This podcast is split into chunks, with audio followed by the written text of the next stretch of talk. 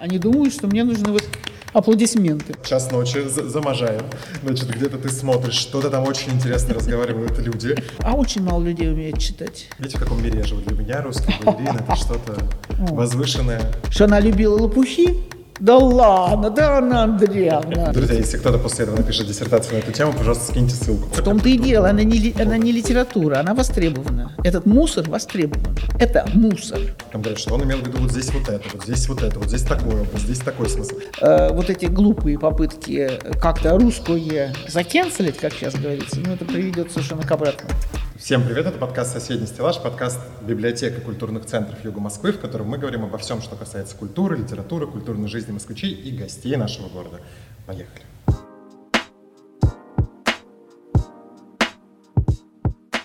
Друзья, конечно, у нас э, новый гость в студии, один из самых долгожданных гостей в студии, честно скажу. Мы да- давно пытались, хотели, обходили, вот Библию ночи помогла нам это сделать. У нас есть рубрика «Кто такая?» или «Кто такой?». Нам редакторы пишут э, как- какие-то, значит, звания, должности э, человека, который в гостях, и мы таким образом знакомим со зрителями, э, зрителей знакомим с нашим гостем. Э, буду зачитывать, подтверждайте, правда или неправда, может быть, что-то Хорошо, да, или наоборот. бывает вранье, да, да, Значит, российская писательница, да. телеведущая, Бывшие. бывшая телеведущая. Бывают ли бывшими телеведущие? Ну, как, как говорится, пудели не бывают, а телеведущие бывают, да, потому что я 13 лет вела э, программу вместе с э, Дуней Смирновой, Э, и прошло 13 лет, нас выгнали, э, и теперь я больше не телеведущая. Но мы еще вернемся сегодня к этому обязательно. Публицист и литературный критик. А, Нет, я не литературный критик, это почему-то любят мне приписывать. И публицист я еще тот. Я просто писатель, и иногда я пишу нон-фикшн. И куда это отнести? То ли это эссе, то ли это что-то еще. В общем, такой вот жанр, который все-таки не является не публицистикой в буквальном смысле. Публицист, ну, как-то, я не знаю, вообще такое скучное слово. Нет. Я бы не хотела, чтобы на моей могиле они выбили публицист. Публицист. Нет, нет. Все, все записали. Да. Э, лауреат телевизионной премии ТЭФИ 2003 года Да. и ряда других многочисленных Многочисленных, премий. да. Внучка русского писателя Алексея Николаевича Толстого. в частности, и другого э, замечательного человека, это поэта-переводчика Михаила Лозинского, который перевел, в частности, божественную комедию Данте. Это подвиг, такой перевод, э, и еще много-много всевозможных прекрасных вещей, там, включая Гамлета, и Лопе де Вегу он переводил, и чего он только не переводил. Э, с чего хотели бы начать? Э, В этом году 140-летие Алексея Николаевича Толстого. Ну, Э, правда, да. Ну, Да, хотели, бы- у нас вся библионочь посвящена юбилярам в том числе, и мы довольно много внимания им уделяем. Насколько с позиции писателя, который да, в, своей, в своем роду имеет большое уже литературное имя, насколько сложно вообще развиваться в этом контексте? Не давит ли это? Или наоборот, это какое-то там давление и мотивация э, для усовершенствования своих навыков? Ну, понимаете, э, в принципе, нет, не давит, потому что какие тебе гены выданы, те и выданы. У меня э, все, можно сказать, предки по всем линиям возможным, э, дедушки, бабушки, прабабушки, они все так или иначе литераторы. И какой-то литературный ген, безусловно, в этом роду Толстых присутствует. И там не только Толстые, там, между прочим, Тургеневы с нами в родстве, так что огромное-огромное количество людей, так или иначе связанных с литературой. И если ты как-то, ну, это привычная такая среда обитания, ну, литература, А, Поэтому никакие, вот, э, так сказать, гиганты пиара, менеджмента и прочего этого самого, они не давят. Если ты не думаешь ни о какой карьере, понимаете, есть писатели, которые думают, о, я буду делать карьеру в этом направлении. А если ты просто живешь в этом, ты либо пишешь, либо не пишешь, либо ты собой доволен, либо недоволен, либо думаешь, что получается, либо не думаешь, что получается. И тогда ничто на тебя не может давить, кроме э, некой внутренней или там, какой-то вот сверх на тебя свалившейся необходимости делать это дело хорошо. Поэтому нет.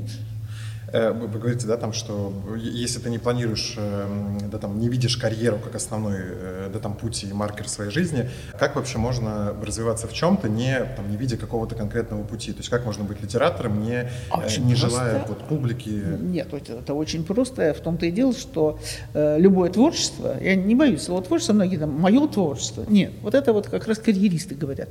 А вообще существует какая-то сфера, да, там, не знаю, научная существует сфера, условно говоря, творческая, куда искусство относится. Там ты награды не ждешь. Если ты этим увлечен, если это твое, то ты не ждешь награды. Награда является, э, ну, если у ученого открытие, он же просто прыгает от счастья, если ему удалось что-то открыть и доказать. Так у писателей, у литераторов это когда вот бинго сошлось, когда ты понял, что да, как Пушкин, когда закончил э, Бориса Годунова, он кричал «Айда Пушкин, айда сукин сын». И можешь себе представить, как он вообще колесом по комнате ходил. Да? Блок, написав, э, там, неважно что, э, записал себя в дневнике «Сегодня я гений». Вот ради этих моментов, и тут никто не пришел, в комнату не постучал, толпы к тебе не подбежали, mm-hmm. наоборот. Но мне кажется, ты все равно внутренне же ждешь оценку аудитории. Ты же ну, ты, ты ожидаешь, что твои, твои труды, да, твои произведения прочитает кто-то. Очень мало.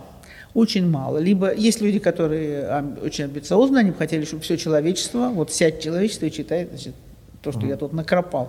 Но это очень мало э, влияет. Более того, я вам скажу, вот я э, писала там, когда начинала свою как бы, деятельность такую литературную очень поздно, мне было 32, когда я это начала делать, э, и показывала написанные э, рассказики каким-то знакомым. Знакомые там страшно хвалили. Мне это дико раздражало. Я думаю, Почему? Ну, потому что это было фальшиво. Они мои знакомые, они думают, что мне нужны вот аплодисменты. Но я видела, что недоделано. Э, как доделать, я не знаю. Например, э, надо думать в эту сторону, надо работать. А тут уже, пожалуйста, вот эти дешевые аплодисменты по знакомству. Друзья и знакомые кролика. Вот меня страшно это бесило. Я перестала показывать. Мне это перестало быть э, важным. И у меня поэтому нету, э, так сказать, радостного, счастливого состояния, когда выходит книга какая-то. Есть удовлетворение, да, я все равно вижу недостатки. В процессе работы гораздо приятнее себя чувствуешь, чем когда уже все сделано. Ну да, вот что-то выполнил. То есть каждый раз после выхода вашей книги, уже вот после того, как она опубликована, вы все равно видите какие-то недостатки, находите? Конечно, конечно. Как с этим жить всегда? Это же все равно какой-то большой процесс, который завершается. Совершенства, совершенства нет совсем. Как говорится, совершенство это в руце Божьей. Вот я, я вам скажу такую притчу. Э, в одном городе, итальянском, Ареттусом, там стоит, значит, старинная церковь, там такой собор огромный, и у нее наверху колоннада. И вот э, такая ротонда наверху. И колоннада, колоннада, колоннада. И вот смотришь на эти прекрасные колонны и видишь, что все колонны ровные, а у одной как будто колено согнуто, выгнуто вот так вот вперед колено. Что такое?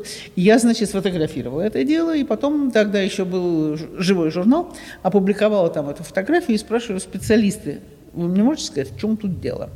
И побежали всякие специалисты, которые наговорили много ерунды. Но были и умные вещи. И вот кто-то, видимо, хорошо знающий, э, так сказать, средневековое и, там, и византийское позднее э, искусство, тот, э, этот человек написал, что существовало представление, что Э, мастеру, скульптору, архитектору, художнику э, совершенство не дано. Э, совершенство в руке Божьей, в руце Божьей. Вот Бог совершенен, а человек нет. Поэтому э, человек не должен зазнаваться, он не должен впадать в гордыню, он должен признать свое несовершенство перед Господом, и в знак этого несовершенства он должен, ну, э, осуществить несовершенный какой-то проект. То есть он может сделать все колонны идеально ровными, но одну он сделает кривую. Намеренно. Под, намеренно. Это его как бы, признательность Господу за то, что Господь дар ему дал, но я с тобой, Господь, не соревнуюсь совершенен только ты. И эти колонны, вот такие несовершенные, делали в разных храмах. Э, например, одна там была в форме, условно говоря, козьей ноги, козлиной ноги, uh-huh. другая в узел завязанная. То есть они э, всячески э, упражнялись вот, э, в скромности таким удивительно симпатичным образом. И э, все это чистая правда. Ты не можешь достичь стопроцентного совершенства. Ну, может, Пушкин и мог, но э, все равно человек это сделать не может. И то, что остается вот такой зазор между тем, как ты бы хотел – и тем, как ты смог. Вот этот зазор, он позволяет работать дальше, потому что ты понимаешь, что есть еще какой-то путь, который можно проходить. Друзья, прервемся на несколько секунд для того, чтобы я вам напомнил, что не забывайте подписываться на этот канал, это во-первых. Во-вторых, ставьте лайки этому видео, чтобы его увидело как можно больше зрителей. И, конечно, нажимайте на колокольчик, чтобы получать уведомления о том, что на нашем канале вышел новый выпуск, а наш сезон в самом разгаре, поэтому выпусков будет много и без перерывов. Я сегодня буду таким немножко, э, не, не всегда говорить только свою позицию, а такую как бы усредненную молодежную, скажем так. У нас средний возраст аудитории, у нас смотрит 18-24 по статистике, это вот наше такое ядро. И э, нас, наоборот, сейчас настолько затачивают, что вот вы должны быть совершенны. Вы про карьеристов упомянули, да, что карьерист. Карьерист, всегда ли плохо быть карьеристом вообще? Это, для, для вас это коннотация скорее отрицательного этого слова или положительная? А, не то, не то. Это просто зависит от того, в какой области происходит карьера. Mm. Например, обычно карьеристами называют людей, которые так или иначе выбирают себе э, государственную службу, чиновную должность и так далее. Мне там карьера неизбежна. Понимаете, там глупо ты идешь, я не знаю, начинающим мелким чиновником и не мечтаешь э, подняться до больших высот. Это глупо туда тогда идти, в эту должность, потому что, как говорится, плохо тот солдат, который не мечтает стать маршалом. Вот, есть какая-то французская поговорка, которая, значит, переводится как в каждом солдатском ранце есть маршальский жезл. Вот, то есть ты готовишься уже, что да, будет это. Это естественный ход в карьере. То же самое, в общем-то, происходит э, в науке, когда э, наука для тебя может быть ценнее всего, но существуют управленческие вещи. Управ, управ, управленцы должны расти в своей карьере. Существует э, понимание у ученых того, что э, может быть интереснее сидеть в лаборатории на 100 рублях зарплата, но еще интереснее руководить целыми отраслями вот этой науки, и для этого надо быть, условно говоря, академиком и так далее. Поэтому нет, карьера не всегда плохая. Но у писателя Какая карьера у писателя? Или у художника, который рисует вот, изобразительное искусство? Ну, какая там карьера? Это все равно же есть некий мерил успеха. Стоимость твоей картины, если мы да, там говорим про ну, художника. Ну, да. Э, тираж, Ой, тираж, сам, самые дорогие это будут э, не самые лучшие, поверьте мне. Поверьте. Ну, а тиражность книг, хорошо, это не влияет разве на... На, на зарплату, на гонорар влияет. Нет, на гонорар, да. Я а на искусство ноль совершенно не влияет. Нет, тираж совершенно не влияет. Всякая дрянь продается роскошно. Ведь все писатели сколько-нибудь серьезные, то есть которые относятся серьезно к вообще этому труду, к литературе, они э, находятся в таком положении. И у нас, и за границей большие издательства берут их, если у них, у этих издателей, э, есть длинные списки мусора, который они будут публиковать. И если у них достаточно мусора, то они возьмут и тебя. И это, это неизбежно, потому что тиражи у вас не будут большие. В Америке, по-моему, только Абдайк э, мог существовать на свои гонорары, uh-huh. и кто-то еще, мне говорили, э, из э, современных, так сказать, писателей. Ну, там классика Марк Твен, да. Э, тоже у него там накапливались огромные тиражи. Но так нет. Так нет. Тебя пристегивают к какой-то, какому-то издательству, которое э, на детективов, на какой-то женской поганой литературе, знаете, такой, левой ногой пишут какие-то мужики. Но при этом эта литература самая востребованная, на взгляд. Она, плохо в том-то и дело, она не, она не литература, она востребована. Этот мусор востребован. Это мусор. Не надо его смешивать с литературой, там совершенно другие задачи. Там совершенно от прочтения другое, в другом месте мозга это происходит. Это пляжное чтение. Зевнул, зарыл в песок и ушел. Такое чтение имеет место быть, как на ваш взгляд, или лучше даже не прикасаться? Почему? К Почему? И, так сказать, и леденцы конфеты, и трюфель конфеты. Э, говоря о литературе, о писательстве, э, раз мы начали эту тему, э, есть же да, университеты, институты, которые учат быть писателем. Ха-ха, да. Вот, вот. На ваш взгляд, вообще возможно ли научиться быть? Вот я там по себе сел и придумал, что все, хочу быть писателем. Там, давай, знаю, давай. Вот есть всякие да. в интернете гайды, там, пять шагов, как, стать, как написать свой собственный рассказ. Да. И вот мне почему-то кажется, что я сейчас стану великим новым Толстым. А пусть кажется, да. Возможно ли это? Я сама преподавала. Я, во-первых, в Америке преподавала 6 лет creative writing а, для начинающих. И здесь у нас э, в Москве э, вместе с другими своими э, товарищами литераторами мы делали такие курсы, ну, двухнедельные, писательские. Но мы и там, и там говорили, чтобы не было ложных надежд, что нельзя научить письму, но можно помочь с техникой, с пониманием. А, опять-таки, цитируя Бориса Годунова, «Учись, мой сын, наука сокращает нам опыты быстротекущей жизни». То есть ты быстрее придешь с точки А в точку Б, если ты будешь делать какие-то вещи, ты будешь понимать, что ты, что ты делаешь. Вот. Этому научить можно. И э, в Америке там все это слабее выглядит, а здесь мы э, очень неплохую делали такую двухнеделечку. Э, там помимо того, что студенты наши писали, и мы разбирали их тексты, там еще был курс лекций от очень лучших, каких, каких мы могли найти, лекторов, угу. которые говорили о литературе, написанной другими. То есть там было все что угодно, и подход к тому всему, и разбор того всего, и, значит, проходились по писателям-классикам, и по поэтам, и по забытым поэтам, и поэтам-эмигрантам. А, то есть, ну, все, что можно себе представить, вот мы впихивали, впихивали в эти две недели, и наши студенты были очень довольны, потому что нигде такого интенсива они больше получить не могли.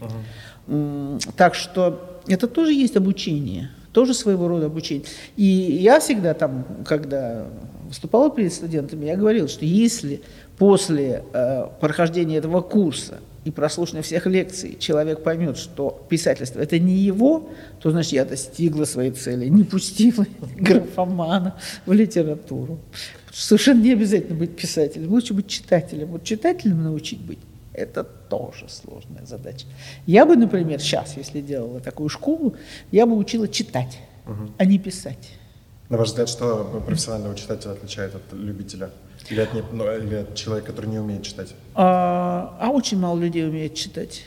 А, ну, есть вещи тут как бы врожденные нет кого не зависящие. Вот один музыку не понимает, как я, например. Я совершенно не музыкально начисто. И очень об этом жалею, но я понимаю, что Бог ушей не дал. Вот. Или там я не могу нарисовать зайчика вообще. Uh-huh. В этом деле не понимаю. А в словах понимаю. И вот если Бог не дал э, умения читать, то можно, конечно, подучиться ну, как бы сказать, чтобы очень вкратце. Очень вкратце читатель должен понимать, что то, что написано, вот то, что скользит глазами по бумаге, это только самый верхний слой. Uh-huh. Что литература находится под этим слоем. Что литература – это метафора, и это, так сказать, сложнейшая метафора. И это вот когда мы читаем, мы, наша задача пройти до, э, до химического состава текста, uh-huh. до ДНК если это живой организм. И это дает невырази, невыразимое наслаждение, когда ты начинаешь понимать, как устроен текст. У тебя открываются вот окна, двери, какие-то люк в полу, все это открывается, и оттуда вот цветы растут. Вот это все живое. А, и это не про то, что случилось, а это про какой-то сложнейший мир, невероятно сложно устроенный. И вот наслаждение смотреть, как писатель этот мир балансирует, показывает тебе, что у него получается, что у него не получается. И текст, э, настоящий текст всегда имеет второе, третье, четвертое значение, еще больше какие-то глубокие эхо отдается там. В общем, э, это целая наука читать. Всегда э, про, про текст, который имеет да, там несколько значений, и что нужно глубоко и вдумчиво читать то, что хотел сказать автор, да, и что он имел в виду под тем, что он написал. Э, мы там, в бытности моего студенчества, я учился на филологическом факультете на учителя русского языка и литературы. Мы очень часто там с ребятами в группе обсуждали то, что а вдруг, если вот все эти писатели на самом деле ничего того, что вот нам там говорят, что он имел в виду вот здесь вот это, вот здесь вот это, вот здесь такой образ, здесь такой смысл. Вдруг они ничего этого не имели в виду. Э, как действительно ли нужно каждый текст разбирать вот, вот с такой глубиной? То есть э, как, как объяснить там, начинающим читателям, там, детям в том числе в школе? Мы пытались это вот понять. На ваш взгляд, как это сделать? Делать? Действительно ли вот нужно раскапывать и копать каждый текст? Очень многие разборы, ведь текст можно разобрать с совершенно разных э, сторон. И разные люди будут разбирать текст э, по-разному. А, большое количество разборщиков, так сказать, э, делают это холодными руками, и у них ничего не получается, они такие патологоанатомы. Угу. Это вот очень принято было, я в Германии преподавала, там очень было принято это чудовищное отношение к тексту у них была такая, ну, я там полгода была, но студенты мне много чего рассказали. Там не полагается читать текст просто так и любить его. Uh-huh. Это как бы фу, это для простого народа. А в университете полагается выучить какую-нибудь теорию, ну не знаю, бахтинианство, например, или какие-нибудь феминистические бредни. Бредни, повторяю, бредни, а не, не просто, так сказать, э, какие-то женские интересы. И прилагать их к тексту. Вот они не приклеиваются, а ты будешь прилагать. Они не приклеиваются, а ты будешь прилагать. Ну не знаю, там вот они, например, разбирают идиоты. Э, Чехов Чехова с феминистических позиций. Угу. И смотрит у него рассказ бабы. Ага, он женщин оскорбил, идиотки, это крестьянки, угу. понимаете? Вот, когда лезет неуч э, туда, куда не надо, это получается ужасно. Угу. И это отпугивает и читателей, и чего угодно, кого угодно. Хорошо разобранный текст начинает сам звенеть. То есть ты находишь ключ к этому тексту, и ты в неком, так сказать, ну, коворкинге с читателем показываешь ему, как, как эта штука работает. И если эта штука работает, то читатель понимает, что она работает и сам видит, uh-huh. как устроен текст. Твоя задача, разбирая, дать ему определенные ключи, что очень нелегко. Потому что, в общем, э, ты, ты только часть э, каких-то вещей понял, а там еще глубина. Ты же не можешь весь мир, геологию, биологию, все сразу изучить. Значит, насколько, э, что имел в виду писатель, что он хотел сказать? А он иногда и не хотел сказать. Вот, он хотел что-то рассказать на поверхности, но у него, как у всякого живого человека, осененного музой, у него есть доступ к некой глубине, в которой сам писатель может и не разбираться. Угу. То есть она его ведет. Он рассказывает историю, вот он шел, видит, и вот там что-то случилось, и вот ему жалко стало кого-то, и вот он пишет рассказик, и вот там жалко какого-то мальчика или там девочку под этим глубина. Ну, не знаю, тот же Ванька Жук в письмо э, на деревню дедушки, который пишет. Ведь там же, там такое чудовищное количество смыслов. Помимо того, что жалко этого мальчика, он пишет и не понимает, что письмо не дойдет. И вся жизнь этого мальчика, и все эти его мучения, и вообще мучения всех этих несчастных ребят, которые отданы, почти проданы в услужение кому-то, это же все там есть. То есть а не только это хотел сказать, как Чехов. Он показал. Он вообще ничего не хочет сказать, он показывает. Как настоящий волшебник. Или, например, тоже чеховский рассказ «Варька», когда она младенца задушила, угу. потому что спать не давали. Вот. Там, о, если разбирать, это провал в сон, и заснал другой сон. Там фантастические есть вещи. А вот есть всегда, э, условно, есть правильная траектория разбора всегда, или, условно говоря, все равно текст — это некая рефлексия тебя и твоего состояния. То есть, мне кажется, в этом же вообще ценность литературы, что то произведение, которое ты для себя считаешь, да, там, великим, в которое ты, это то, которое попало в тебя, в твое состояние, там, как, в твою какую-то жизненную, да, э, жизненное обстоятельство. Если ты это очень важно, да, это очень важно. И это, э, потому что если ну, не знаю, если тебя это не привлекает, то ничто не откликнется в тебе. Поэтому это важно. Это как любовь. Да, вот красавица. Ага, иди себе, красавица. Не полюбил я тебя. Угу. Она красивая. Нет, не полюбил я. Не то. Да, не то. Вот. Поэтому эта вот искра, она очень важна. Или химия там, как говорится. Но помимо этого существуют объективные вещи. В разборе существуют объективные вещи. Они просто вот тут. Вот ты берешь текст, и ты его разбираешь. Вот ты, если ты нашел ключи, то и ты применяешь их к этому тексту, ты увидишь, как он будет разобран, и каким образом это все заиграет и засияет. Это объективная штука. То есть, условно говоря, второй трактовки одного и того же быть не может. В плане того, что нам очень часто в школах, э, да, там я и по себе помню в детстве, мне благо очень повезло с, с учителем русской языка литературы, великолепной Лет Викторовна, снова вам привет. Я часто ее вспоминаю э, в подкастах. Э, нам всегда как бы э, складывается впечатление, что вот то, как тебе учитель говорит, что вот образ Онегина, он вот такой. И ты не можешь его никак понять по-другому. Ну, то есть вот он есть вот такой, в сборнике, там, не знаю, в учебнике по литературе написано, что это вот так. И ты как бы не, как, как будто бы не имеешь своего права на мнение об этом персонаже, ты его не можешь сформулировать. Потому что если напишешь сочинение то, что ты реально думаешь о нем, если, например, это расходится, да, там, с общепринятой э, концепцией Онегина, то ты как будто бы не прав, ты не понял, да, там, ты неправильно выучил литературу, тебе три. Понимаете, э, относительно Онегина или кого угодно, любого другого персонажа, э, у вас может быть свое эмоциональное мнение. Вам он нравится или не нравится? Это не имеет никакого отношения, на самом деле, или очень мало отношения к тому, э, что писал автор и что он задумал. Угу. При разборе произведения, вот там образ того всего, это, это как бы сказать, это не важно или почти не важно. Важно при разборе произведения э, понять, как у автора, что у автора-то получается в этом произведении. Э, вот найти, например, вот найти все, скажем так, э, учитель вам сказал, то-то и то-то про Онегина, и вот набор, значит, этих сообщений, да, его такие-то черты, вот такое-то поведение, его там это легкомыслие, когда он убивает Ленского, или когда он э, там промотал деньги дяди и так далее, там с самого начала же это задействовано, что, в общем, э, какая скука, с больным сидеть и день, и ночь, не отходя ни шага прочь, а вы э, смотрите на все это иначе. Если вы можете доказать, то значит в Онегине есть и то, и другое, а третий человек пойдет, и третий. Но если это в тексте есть, понимаете, угу. вы не можете выдумывать э, от, уходя от текста совершенно. Вы можете только интерпретировать текст. Текст должен всегда оставаться э, одним и тем же. А интерпретация, вы можете, конечно, вознестись неизвестно куда и, и с точки зрения, не знаю, э, буддизма рассмотреть, например, это все. Ну и что-то вы там увидите с точки зрения буддизма. Но на самом деле Пушкин, безусловно, не вкладывал mm-hmm. буддийских никаких коннотаций в этот текст. Безусловно. Просто можно даже заранее сказать. С поэзией также? То есть с прозой как бы более-менее все понятно. Поэзия более эфемерная. Она более сложная. Да, Она более сложная, да. Я не берусь вот судить о поэзии, то есть там, безусловно, свои тоже пригорки и ручейки, но... Но вариации э, трактовок там более допустимы, чем в прозе?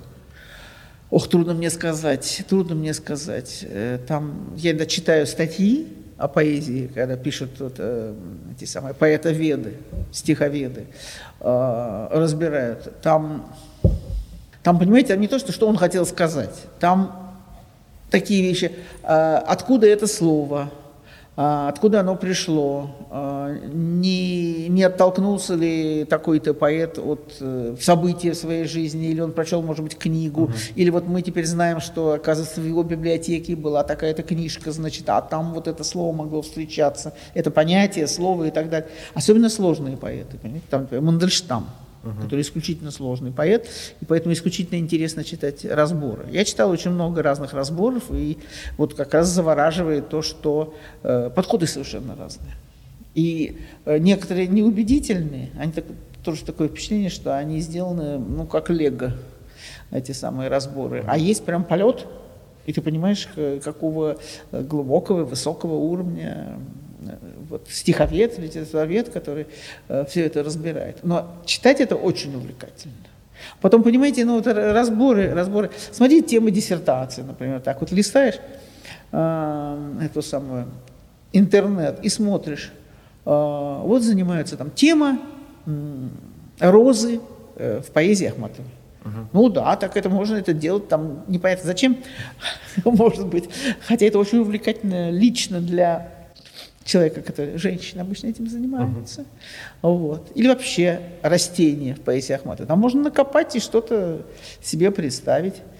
Ну, не знаю, я лопухи любила и крапиву, но больше всех серебряную иву и так далее. Я считаю, что эти стихи, эти стихи плохие, потому что она крапиву иву явно просто надо было... В рифму. В рифму, да. Что она любила лопухи, да ладно, да, Анна Андреевна. Ну, вдруг она находила... Да ладно, Анна Андреевна, ну давайте без... Давайте успокоимся. Розу, может, и любила, но... Потом смотришь Розу по всем другим поэтам. Это очень интересно. А вот зачем? Ну какая цель у этого? А потому что это э, выявляет какую-то, какие-то нити культурные, которые связывают на самом деле вот такой цепью белковой, как бы все живое. И если ты вот берешь эту самую розу, ну хорошо, там с Ахматовой написала девочка диплом, и слава тебе Господи. А если взять и пустить эту вот розу по всем поэтам, что, что им роза? Что она означает? А когда они ее употребляют? Когда начали употреблять эту самую розу? Противопоставление розы и лилии. Да? А, лилия – это непорочность, и лилию держат в руках Богоматерь всегда э, в иконописи. Роза – это как бы зрелая красота, зрелая женщина, это, значит, э, ну, женщина замужняя, скажем так. Вот э, насколько это противопоставление, оно работает или не работает у разных поэтов в разное время, ты получаешь очень сложную тканую сетку такую и начинаешь видеть интересные вещи. А, я, например, иногда тоже задумываюсь, кому бы тему подбросить, почитать. Например, когда я заканчивал классическое отделение, латинский и греческий, и вот, значит, э, э, нам рассказывали, что до поэзии существовал жанр, что-то от него осталось, это рабочие песенки. Uh-huh. Ты чего-то там делаешь и приговариваешь. Вот. И одну нам сказали, их мало осталось. «Э, пумой-то рода, пумой-то иа, пумой-то каласелина. Где мои розы, где мои фиалки, где моя красавица Петрушка? значит, петрушка числилась вот среди угу. таких прекрасных вещей. Так что тут интересно? Интересно, что э, розы и фиалки. А когда ты смотришь на позднюю поэзию какую-то, скажем, английскую, вот до, до, вот до последнего момента, там, какую-то дурацкие стишки какой-то 19 века, там всегда roses are red, violets are blue, и там что-то такое I love you. Uh-huh. Так вот, розы и фиалки тоже идут в одном пакете, казалось бы. Вот есть пакет роза-лилия, и там противопоставление. Э, увяла роза, дитя любви, ля ля ля ля ля ля значит, э, цветку скажи, э, там, прости, жалею, и на лилию нам укажи. Вот у Пушкина противопоставление есть, да? А, роза завяла, а лилия не вянет. Это один пакет. А другой, может быть, идущий с давнишних совершенно времен, из античных. Это роза и фиалка. Вопрос, почему? Ну просто почему? Росли же не только там фиалки, там прекрасные ландыши росли, они даже не с Марса свалились, они всюду были. В Греции вообще все цветет, а, понимаете, маки и все на свете. Выбрано два, фиалка и роза. И дошло до английской поэзии. В чем феномен этого? Раз не любопытно? Мне было бы любопытно узнать. Теперь мне любопытно. Ну, вот. Мы дарим этот сюжет филологам, давайте исследуем. Друзья, если кто-то после этого напишет диссертацию на эту тему, пожалуйста, скиньте ссылку, почитайте. Да, хотя бы, хотя бы дипломчик. Да. да, или курсовая, даже если курсовая, то тоже Курсовая тоже хорошо, да. Татьяна Никитична, да. Э, про школу заставы не могу не поговорить. Да. Э, я, на, на мой взгляд, это легендарная вообще передача и программа. Э, я для наших зрителей, кто вдруг не знает, что такое школа заставы, мы оставим вам ссылки на пару выпусков, которые лежат на Ютубе в абсолютно бесправном доступе. На Волочкову сошлитесь. Там же комиссар такой был хороший. Да. Э, в общем, школа злословия. Да, фор, в чем формат нашим зрителям объясню, что вы со своей соведущей Авдотьей Смирновой, да. у вас гость в студии, да. э, и вы с ним вот, значит, ведете некую беседу, условно. Но при этом вы, судя по у вас вы получили за лучшее ток-шоу. Это все-таки было не интервью, а это некое да, обсуждение. Э... Ну, это, это, ну, как бы сказать, это, конечно, интервью технически. То есть к нам приходит третий человек, такой стол треугольный у нас. Вот мы две сидим, и пришел, значит, несчастный, который не разобрался, куда его позвали, и не обратил внимания, что называется школа злословия, а не то, что мы, значит, как вы прекрасны. И мы его расспрашиваем о том о сём. Uh-huh. стараясь, чтобы его расспросить, его ее, и чтобы зрителям было любопытно и интересно. Вот. И мы себе позволяли э, разные дерзости, uh-huh. которые вообще на телевидении не приняты. Вот. То есть мы старались сделать максимально живой разговор такой. Но задачи заклевать специально у нас не было. Это да. намеренная продюсерская история была, или это ваша конкретно соведущий э, как бы, схема, по которой вы Ну, скорее наша. Угу. Скорее И наша. продюсеры как бы шли на это. Да. Угу. Мы их подмяли. В чем была задача тогда вот такого, как бы, да, условно, я пользуюсь вашей терминологией, дерзкого общения, вернее, общения с дерзостями. Это не дерзкое общение, а общение с дерзостями. Во-первых, расширить, как все-таки вот э, не делать унылый, скучный жанр интервью угу. на телевидении, потому что, в общем, все однородные э, эти интервью. И, в общем, они вежливые. Вот то, что сейчас я смотрю, что превратилось э, бесконечное же количество там на ютубах, на всем. Вот сидит человек и начинает расспрашивать своего визави. И вот он вежливый, и вот он, значит, все про одно и то же. И все это, думаешь, хорошо, там есть таймлайн, угу. можно найти хоть какие-то острые повороты. А так нет, одно и то же, одно и то же, еще по три часа. Вот. А мы хотели, чтобы разговор был живой, мы хотели расширить границы, так сказать, дозволенного. Мы хотели разговаривать э, про то, что нам правда интересно про этого человека узнать. Некоторые к нам приходили такие зануды, что их нельзя было раздвинуть с места. Я называть, естественно, не буду, но, условно говоря, если приходит лектор, вот он там известен в своей какой-нибудь экономике, он лектор. И кому это нужно на телевидении? Это совершенно другая сфера. Ну, начинаешь, он, он начинает, бу-бу-бу-бу-бу-бу. ты говоришь, а, ой, слушайте, а вот э, я тут слышала такое там, что-нибудь быстро какое-то анекдотическое сведение. И он так смотрит на тебя, как индюк, типа, это она меня прерывает?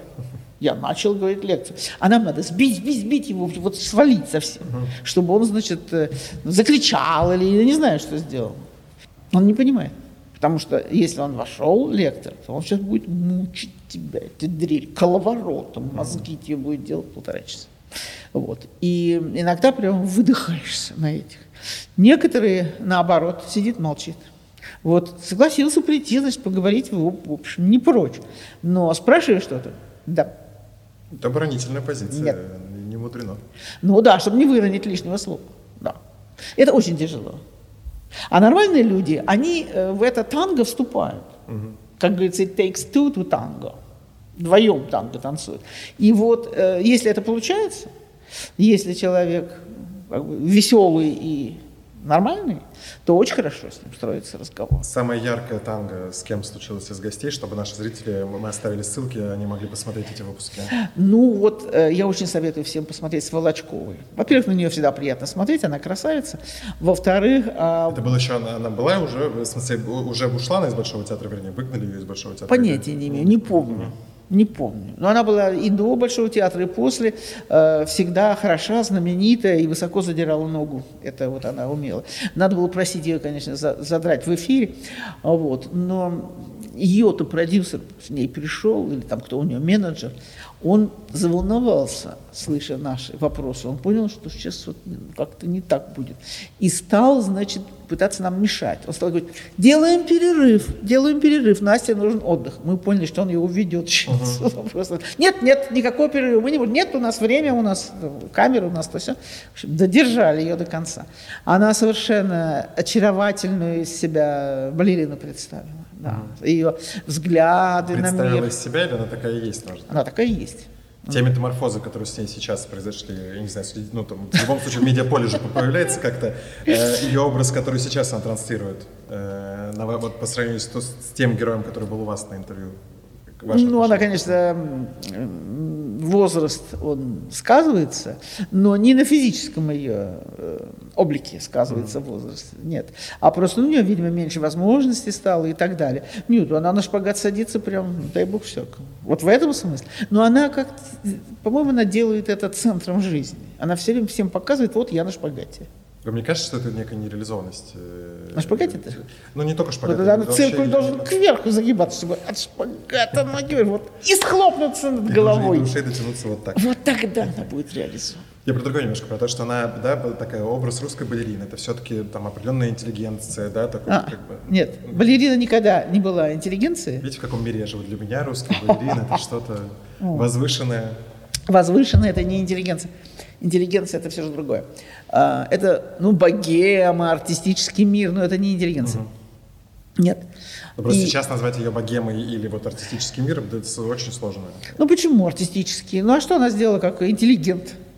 Ничего. А как богема? Вот именно. И не надо.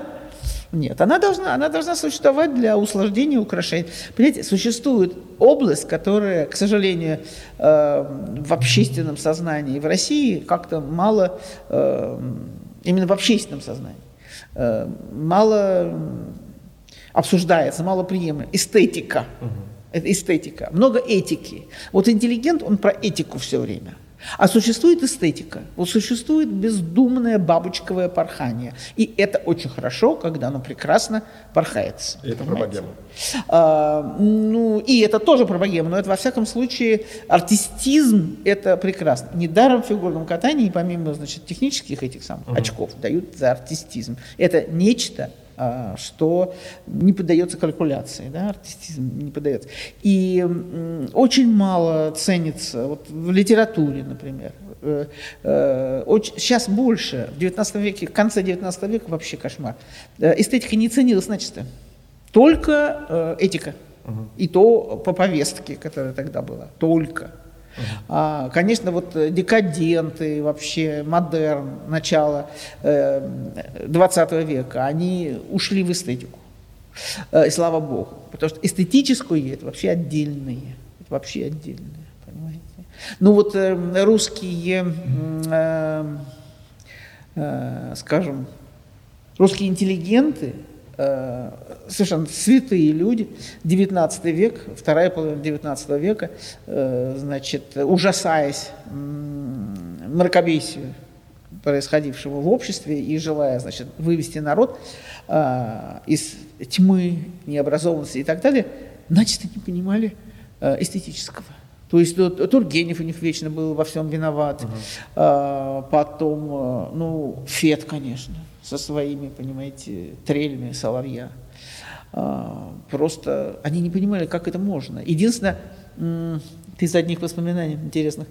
Единственное, зачем нужна живопись, это чтобы аллегории рисовать, например, красивая девушка, прикованная цепями к стене. Это будет Россия, которая должна порвать цепи и сбросить. Вот тогда рисуй картину.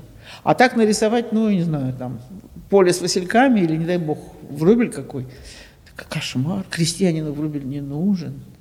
И вот э, нежелание воспринимать эстетическое, невозможность воспринимать эстетическое. Это есть такая тяжелая, тяжелая болезнь в обществе. Как вы думаете, с конца 19 века, в начало 20 в первую половину 21-го, переносясь, мы научились воспринимать эстетику как общество? Ну, лучше, конечно, стало значительно. То есть э, э, и, и 20 век, начало 20 века очень сильно это подвинул. То есть просто это был такой мощный эстетический заряд, который э, был подхвачен в конце, второй половине, скажем так, 20 века, потому что, знаете, 30-е годы немножко не до того, и война немножко не до того, и вот uh только где-то к 50-м э, вот, значит, стало воскресать, оттаивать э, общество. И, конечно, сразу эстетическое э, полилось. Да и сейчас, да. То есть сейчас можно говорить об эстетическом. Не вижу, чтобы к тебе лезли с этикой особенно, слава богу. Ну, все может случиться еще. Много еще поворотов сделает, знаете, русское общественное сознание, но сейчас, сейчас норм. Но когда ты вот преподаешь или рассказываешь, или пересказываешь классику, или показываешь, как можно разбирать классику, то, конечно, об эстетическом надо говорить. Uh-huh. Вот я обожаю Чехова, потому что он вообще этику не берет в свои тексты.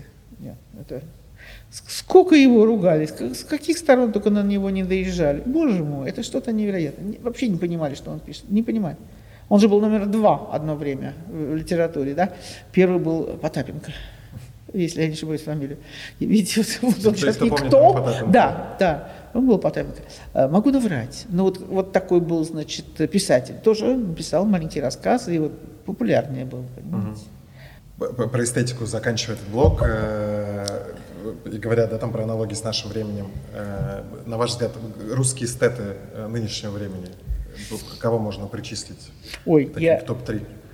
Я не, не берусь такие делать э, ссылки, потому что я очень мало читаю, и у меня поэтому выборка, соответственно, маленькая.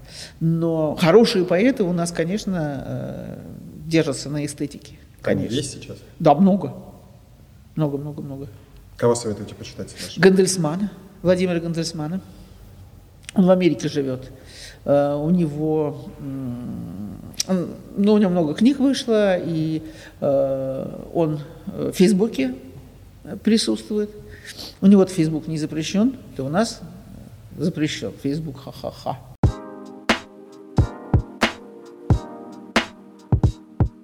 Друзья, снова небольшая пауза, чтобы мы напомнили вам, что если вы ищете самые интересные мастер-классы, концерты, события, театральные шоу и все то, что может э, скрасить ваш досуг, вы всегда можете найти это на нашем официальном сайте www.kulturuyo.ru и, конечно, в нашей официальной группе ВКонтакте Культуру.io. Ищите, подписывайтесь, не забывайте, не пропускайте самые интересные события в Южном административном округе. Идем дальше. Uh-huh. Э, ваша книга, э, в которой вы выступаете с автором «Истребление персиян», если я правильно все произношу, она, во-первых, у нас лежит. Э, я честно да? скажу, я не успел ее прочитать, я успел только ознакомиться. У меня не было возможности, мы довольно поздно начали готовиться к интервью в силу разных обстоятельств нашим читателям, которые захотят ее купить, или нашим э, читателям, которые приходят к нам в библиотеки, она будет у нас в библиотеке совсем скоро, э, что нужно знать перед тем, как эту книгу взять в руки? О, чё, о чем она? Потому что у нее, я так понимаю, что довольно э, интересная история, не, не интересная история, а интересная структура этой книги. Да, То есть это своего рода разговор внутри книги, да, и очерки э, об одном из авторов. Это необычная книга, такой книги, пожалуй, вот по жанру и нету.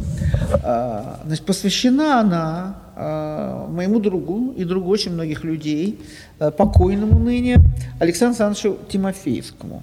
А, он, а, его огромное количество людей знало, и поскольку он был человеком вообще-то скромным и никогда не высовывался, то огромное количество людей его и не знало.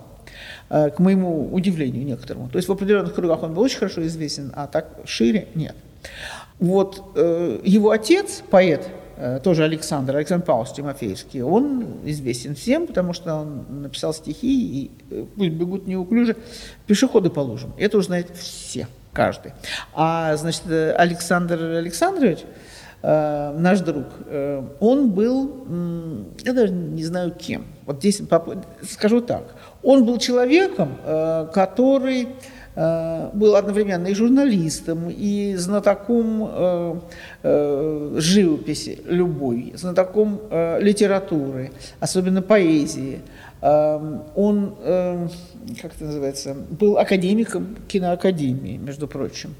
Э, и часто его звали на э, жюри разных кинофестивалей, потому что понимал в кино э, глубоко и тонко, как никто. Э, трудно сказать, кем он, в принципе, не был. Работал он и э, политтехнологом. Вот исключительно широкий спектр. Как бы. Он, на мой взгляд, он был, его можно сравнить с человеком Возрождения, который uh-huh. знает все, или почти все в самых разных областях, смежных, несмежных. Ну, может, в чем он не понимал, например, в науке, но в гуманитарных э, вещах он был абсолютно чувствовал себя как рыба в воде. В архитектуре, э, ну, во всем, во всем, во всем. Его любимый город был Рим, о чем здесь много говорится. Он знал Рим, как, как люди Москву не знают. Короче говоря, да, вот, скажем, газета «Коммерсант», которая сейчас уже угасла, в принципе, но когда она была э, когда она начинала, то он там был э, как бы одним из главных людей, который, собственно, и курс проложил для э, вот этой самой газеты. Так что вот где-то, значит, с начала 90-х э, связался с газетным делом. Я вместе с ним работала в тоже недолго просуществовавшей газете «Русский телеграф», где тоже мы отлично повеселились. Вот. Короче говоря, э, это был совершенно драгоценный для, э, для многих людей человек, и э, с ним было настолько интересно говорить о культуре, настолько это было увлекательно, вот ничего другого не надо, только с ним о культуре говорить, что мы с ним, задружившись, стали писать диалоги, угу. стали разговаривать и, значит, все это дело записывать. И сделали мы несколько диалогов, которые у нас были напечатаны в таком тоже давно уже почившем журнале э, «Русская жизнь». Давно этот журнал исчез. Мы хотели сделать больше, здесь их там 6, по-моему, этих диалогов, надо было делать минимум 10. Но мы ленились и отвлекались на другое, и не написали всех, которые были нужны. А потом он э, умер, и умер рано, так сказать. И вот э, в память о нем мы решили э, сделать этот сборник, который состоит из моего предисловия, Э, диалогов, которые мы с ним вели, э, двух текстов э, его, принадлежавших, так сказать, в чистом виде его Перу, и около 30 воспоминаний людей, хорошо его знавших и пожелавших, значит, и смогших об этом рассказать. А кроме того, поскольку он был необыкновенного происхождения, значит, мы его родословную помещаем здесь, ну, еще кое-какие вещи, чтобы фотографий много. То есть, ну, там, что хочешь. Mm. Есть ситец и парча. А происходит он по отцовской линии э, от э, туркменского хана, племени Иомудов, э, разбойных и совершенно, так сказать, без, бессердечных э, разбойников. Сам же он мухи не обидел в своей жизни, но происхождение у него вот такое. Довольно вот. грозное такое. Очень грозное. И там страшно интересно. Это огромная, на самом деле, семья, огромный род. И я стала искать каких-то родственников и наткнулась на то, что их очень много. Они всюду размазанные по глобусу. Э, там первая миграция, вторая миграция, а некоторые сейчас вот просто оказались, например, часть родственников в Туркмении, собственно, то есть не эмигрируя, оказались за границей. Да? Uh-huh. Вот такие вещи. Так что еще, интересно еще и вот это. Вот. Это э, и человек такого второго не будет на моем веку. Просто куда ни смотришь, пусто. Нет, таких нет. А, и ну вот э, горе от того, что он ушел, оно... Его надо было это горе во что-то превратить. Uh-huh. Вот. Э, то, то, что я успел э, посмотреть и изучить, у вас довольно интересный спор про Восток и Запад и про роль эм, этих двух массив, массивных начал, э, да. понятий, двух начал, да. Э, все-таки, на ваш взгляд, наш, э, наша страна и да, наш менталитет и так далее, мы все-таки Восток или Запад? Ой, мы замечательная смесь. У нас тут э, сходится Запад с Востоком, и это, во-первых, посмотрите на чисто географические координаты. Мы начинаемся на Западе, и заканчиваемся на востоке, или наоборот, начинаем на востоке, расползаемся в обе стороны. Для нас это плохо, на ваш взгляд, учитывая то, что, опять же, да, э, как бы, ну, а что, а что значит плохо? А ну, смотрите, в каком Восток, разрезе да, плохо? В ваших рассуждениях Восток и Запад четко определимы, да? То есть, есть не четко, четко, нет, не четко. Не четко. Вот я против есть четкого определения. черты, которые есть, есть, есть, характеризуют, да, и то, и то. У нас, учитывая, что мы смесь, и мне кажется, это очень частая да. такая тема для полемики в обществе, что вот мы как бы непонятно где мы. Да. Мы и там, и там, да. и оттуда понемногу, и оттуда понемногу. Такой, все, такой некая сборная солянка из, из э, каких-то практик, и, да, там и Востока, и Запада. Это плохо для нас или... Где мы во всем этом? А кто это мы? Э, мы русские люди. Русское а... общество. Ну вот если считать, что русское общество – это все от запада нашего до нашего востока, а также от нашего севера до нашего юга, то очень трудно сказать, где мы. А, во-первых, мы всюду. Во-вторых, э, во-вторых, это не смесь, вот то, что вы говорите, смесь Запада с Востоком. Я это смотрю на это не как смесь, а на, на взаимную пропитку. Потому что когда смесь, то можно отделить. Угу. А когда взаимная пропитка, отделить нельзя. То есть у нас и западные, и восточные э, тенденции, они вместе свиваются, сплетаются, и посреди э, совершенно западного сознания возникает восточное у одного и того же человека. Mm. Ну, скажем, по моим наблюдениям, может быть, и не только моим, но вот моим, в частности, наблюдениям, на Западе, где я жила, я не видела примеси восточного сознания. Вот американцы это в массе своей бывшие европейцы, да, я не трогаю черных, э, они отдельно, вот у них там, у них можно найти не Восток, им Восток-то был не свойствен, но какие-то вот их южные или африканские э, состояния сознания – Э, я их не знаю и обсуждать не буду. Угу. Но белые американцы, они все выходцы из Европы. И я там никакого Востока не вижу. Они, их Восток не пропитал. Понимаете, у них там, может быть, были свои несчастья, когда они э, собрались и уехали из Европы в поисках лучшей жизни, да, и не так давно. Его какую лучшую жизнь, крупную, они построили. Но э, у них не было иго, Никакой монгол, понимаете, над ними не издевался. И их князья на коленях э, к монголу не ползли с приношениями. Uh-huh. И, в общем-то, войны были еще на свете, но не так это все происходило. Там не было вот этого порабощения. Короче говоря, много сотен лет Uh, у них не было того, что у нас вот только что кончилось вот это вот uh-huh. порабощение в принципе. Ну слушайте, э, еле-еле сто лет прошло, как крестьян у нас освободили. Алло. Мы потом тоже быстро-быстро пошли всякие войны и другие неприятности, поэтому крестьянину вздохнуть особенно не пришлось. Uh-huh. Вот. То есть он вздохнул после 17-го, зарезав все, что не понимал. И поджигал, поджигал усадьбы тех людей, которые могли принести ему светоч добра и света. Не полить все. Вот. Так что наша история ого-го, конечно, невероятно турбулентная – ну вот я говорю, у западных людей нет восточной примеси. А у нас она у каждого, у каждого, так или иначе. И очень много вот крестьянских поверий, причем э, крестьянских установок. Вот есть крестьянская установка, я часто об этом в последнее время говорю, почему-то вот приходится, как-то к этому идет разговор. Э, значит, крестьянская установка, такая глубинная русская, что Запад – это место смерти – Uh-huh. Запад – это смерть. Потому что там солнце садится, понимаете? Вот. А в хорошем месте солнце не сядет. Солнце сядет да. да, не сядет.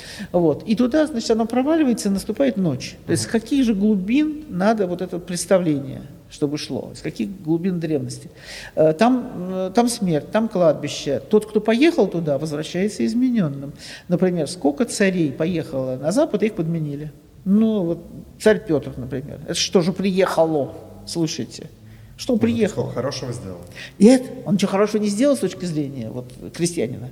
Да, и, и потом это не он, и, и вообще это не он. Он съездил на Запад, там нам царя подменили. И дальше, дальше, дальше вот количество подмененных царей, потому что тут они смотались. А есть, потому что сказки, мифы э, о том, как, э, я не знаю, там жених приезжал, ну, он умер вроде, э, или там пропал. А потом невеста горюет, сидит, а он приезжает на какой-то черной кобыле, стук-стук в окно, да, кто такой, выходи, жениться будем. Мгм. И в гроб ее на, на кладбище увозят с собой, потому что это вот мертвец Мгм. на самом деле. И вот, вот это, это вот все вот там, на Западе, оно так. Поэтому у нашего, широко говоря, народа, который особенно, ну, там, думать ему зачем? Человек вообще ну, редко думает. Это специальная э, работа интеллектуалов, а обычный человек, ему думать не надо. Но у него имеются, тем не менее, представления какие-то. И очень легко человеку, который, вот, у которого это внутри, такие э, взгляды, очень легко внушить э, глупые про Запад. Потому что э, он охотно поверит, что там все злое. Ментальная привычка. Да, это просто привычка. Да. Но все-таки вот эта смесь Востока и Запада в нас это наше преимущество или это то, что... Для меня да. Для меня да, потому что это позволяет э, и, э, и восточное понимать, и западное понимать. И восточные как бы, практики, и западные. Единственное, вот, что можно сказать э, восточное о там, тех же американцев, это увлечение буддизмом там всем. Это да. Мгм. Это, это да. Это вот в этом смысле есть восточное. Там, это, там вполне этого много. Мы сейчас, да, в таком состоянии, что русская культура, распространение русской культуры на Запад в том числе, заторможено сильно. И э, на ваш взгляд, вот эта история, ну, мы сегодня коснулись начала 20 века и того, да, на каком у нас уровне было и эстетическое в том числе, э, условные русские сезоны Дягилева, да, там, восход Стравинского и так далее, мо- мо- может ли когда-то быть такое, что это повторится и вот с тем успехом, и с тем, с той открытостью мира к э, тому, что делает русская культура, как это было в начале 20 века? Я думаю, это совершенно неизбежно. Найдется ли у нас свой Дягилев, не знаю, или свой Стравинский какой-то. Но я думаю, что открытость русскому совершенно неизбежна. Во-первых, э, вот эти глупые попытки как-то русское закенселить, как сейчас говорится, ну это приведет совершенно к обратному. Во-первых, всем известно, запретный плод сладок. Если этого нельзя, то дайте, дайте это мне сейчас же. Заканчивая, чтобы мы, да, чтобы время э, про, про школу пару вопросов мы в тот блок перекинем, потому что я не успел, мы перескочили на другую тему. А, хорошо. Вы сожалеете о закрытии этой программы? Нет. Это было логичное завершение или это... Нет, во-первых, дело, дело уже катилось к тому, что нас сокращали со страшной силой. Сначала нас загнали за Можай, то есть э, после часу ночи стали показывать. А это Пот- называется заможай на, на Нет, это, нет, это- нет, это на моем языке. Вот, загнать за Можай. Вот, я даже не знаю, откуда это Можай, Надо каким он был, каким рубежом был Можай, что загнать за Можай означало вообще... Ну, за сотый километр, видимо. Ну да, наверное, раз- может быть, да. Вот. Нас ставили все позже, позже, позже, позже, а потом нам стали предъявлять, абсолютно это было полное издевательство, нам стали предъявлять, что у вас ма- маленький рейтинг. Мы говорим, ну, естественно, в час ночи какой рейтинг? Интеллигенция, да, она не будет сидеть э, до часу и вставать утром детей в школу отвозить. Поставь нас на 8 вечера, у нас будет хороший рейтинг. Ха-ха-ха. Для других предназначен. Для шоу всяких. Вот нас загоняли, э, потом нам сокращали время. Когда 52 минуты, то ты можешь прекрасно сделать передачу, развернуться на троих. Прекрасно. А когда тебе дают там 30, ты ничего сделать не можешь. Это совершенно другой размах. Да. Вот. Поэтому нас просто медленно удушили, корни обрубили, уничтожили. Ну и потом стали все больше вмешиваться. Вот. Эту фразу уберите. Почему? Почему надо вырезать какие-то фразы? Ну, Почему? Непонятно. Пару людей э, как-то нам запретили, например, Альбац. Мгм. Чего? Я думаю, была личная нелюбовь Кулистикова, который на тот момент э, был э, начальником НТВ. Личная его нелюбовь к Альбац. Она ничего интересного или нового, или своеобразного не сказала. Ну, то есть это, может быть, было интересно слушать, иногда она и глупости какие-то говорила. Но вот предосудительного ничего не было. Также Носика не дали, тоже личная, видимо, не любовь. Э, А мы Носика любили и хотели, значит, его показывать. Э, Одну там, две передачи мы сами сняли. Когда э, начался расцвет Ютуба, да, и он показал свой, Ютуб показал себя как площадка для, для самостоятельного контента, э, не было желания возродить именно вот в этом формате разговора? А это что, по-вашему? Что это, по-вашему? Будет, будет, будет ли Белый шум? Нет, не будет. не будет. Сейчас не будет, нет. Угу. Во-первых, YouTube у нас. Либо он, он нас закроет, либо мы его закроем. Да? Ну, например. Пока живет. Ну, пока живет, но ведет себя возмутительно. Кого хочет, закрывает. Это во-первых. Во-вторых, э, кого звать? Понимаете, мы э, несколько программ сделали на бесплатной основе, угу. ну, соответственно, у нас не было, у нас был вот микрофон и все. А, то есть плохо слышно, гость сидит где-то в мутной деревне, mm там у него вообще наушников нет, то есть черт что. Нам предложили на, на денежной основе это делать, то есть нам предоставляют операторы все на свете, а и какой-нибудь гостя мы зовем. Несколько выпусков мы так и сделали, записали. Но от нас стали это требовать набрать э, энное количество просмотров, чтобы реклама была. А что иначе откуда деньги брать? Ну, а мы же не можем заставить людей палками смотреть нас и нашу рекламу. Угу. Так что как-то все это дело вот так немножко загасло, и ну, мы это дело пока закрыли. В аудиоформат не, нет, желания, нет желания? Не, не, не, это одно и то же, нет. А аудиоформат там э, сразу вылезает э, плохая дикция, угу. понимаете? Э, как-то еще видео можно там руками поговорить. Отвлечь. Отвлечь, да. А если дикция плохая, нечеткая, ну, голос не поставлен, дыхалка не поставлена и все прочее. Мы же только так, на, на, на веселом энтузиазме. Нас многие просят об этом, но что-то, ну, что-то как-то. А вдруг, если захотим, сделаем. Понимаете, мы ничего для себя не закрываем, потому что мы не предрешенцы. Ну вот, а что тут написано? Какие-то злобные тетки, да?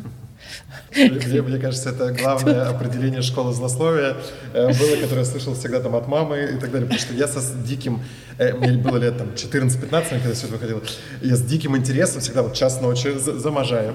Значит, где-то ты смотришь, что-то там очень интересно разговаривают люди. И мне вот, что ты смотришь, какие-то злобные... Вот это вот, вот, все делились на два лагеря. Либо все считали, что это невероятно интересный разговор, это там журналистика, и смотреть обязательно, слушать, обсуждать, либо да, вот что какие-то злобные. Злобные Вот и, и про нас с белым белым шумом тоже говорили, какие-то злобные тетки. А, отлично, вот мы сделали себе такую э, маечку беленькую и черненькую. Так что мы злобные тетки.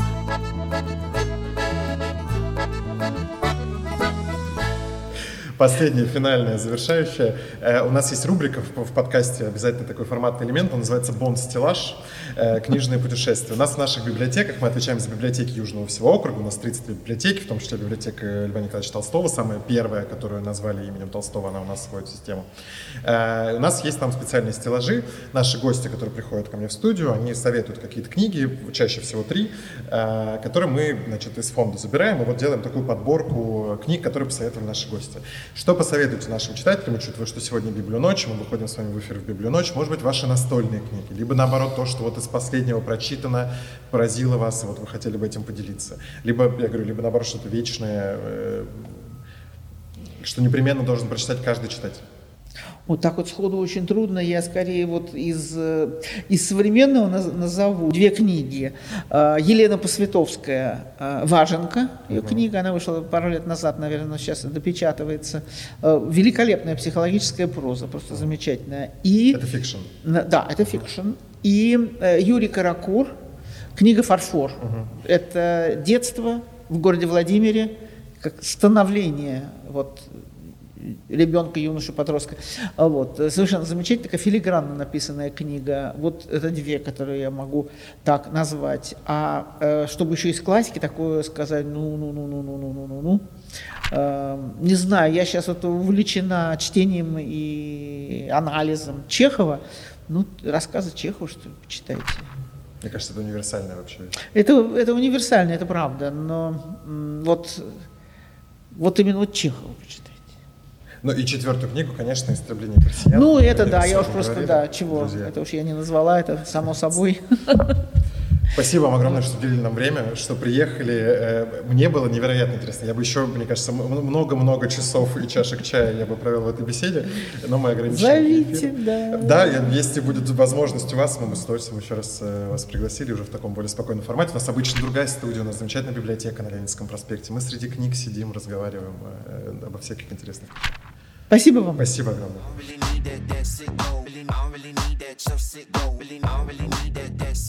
I don't really need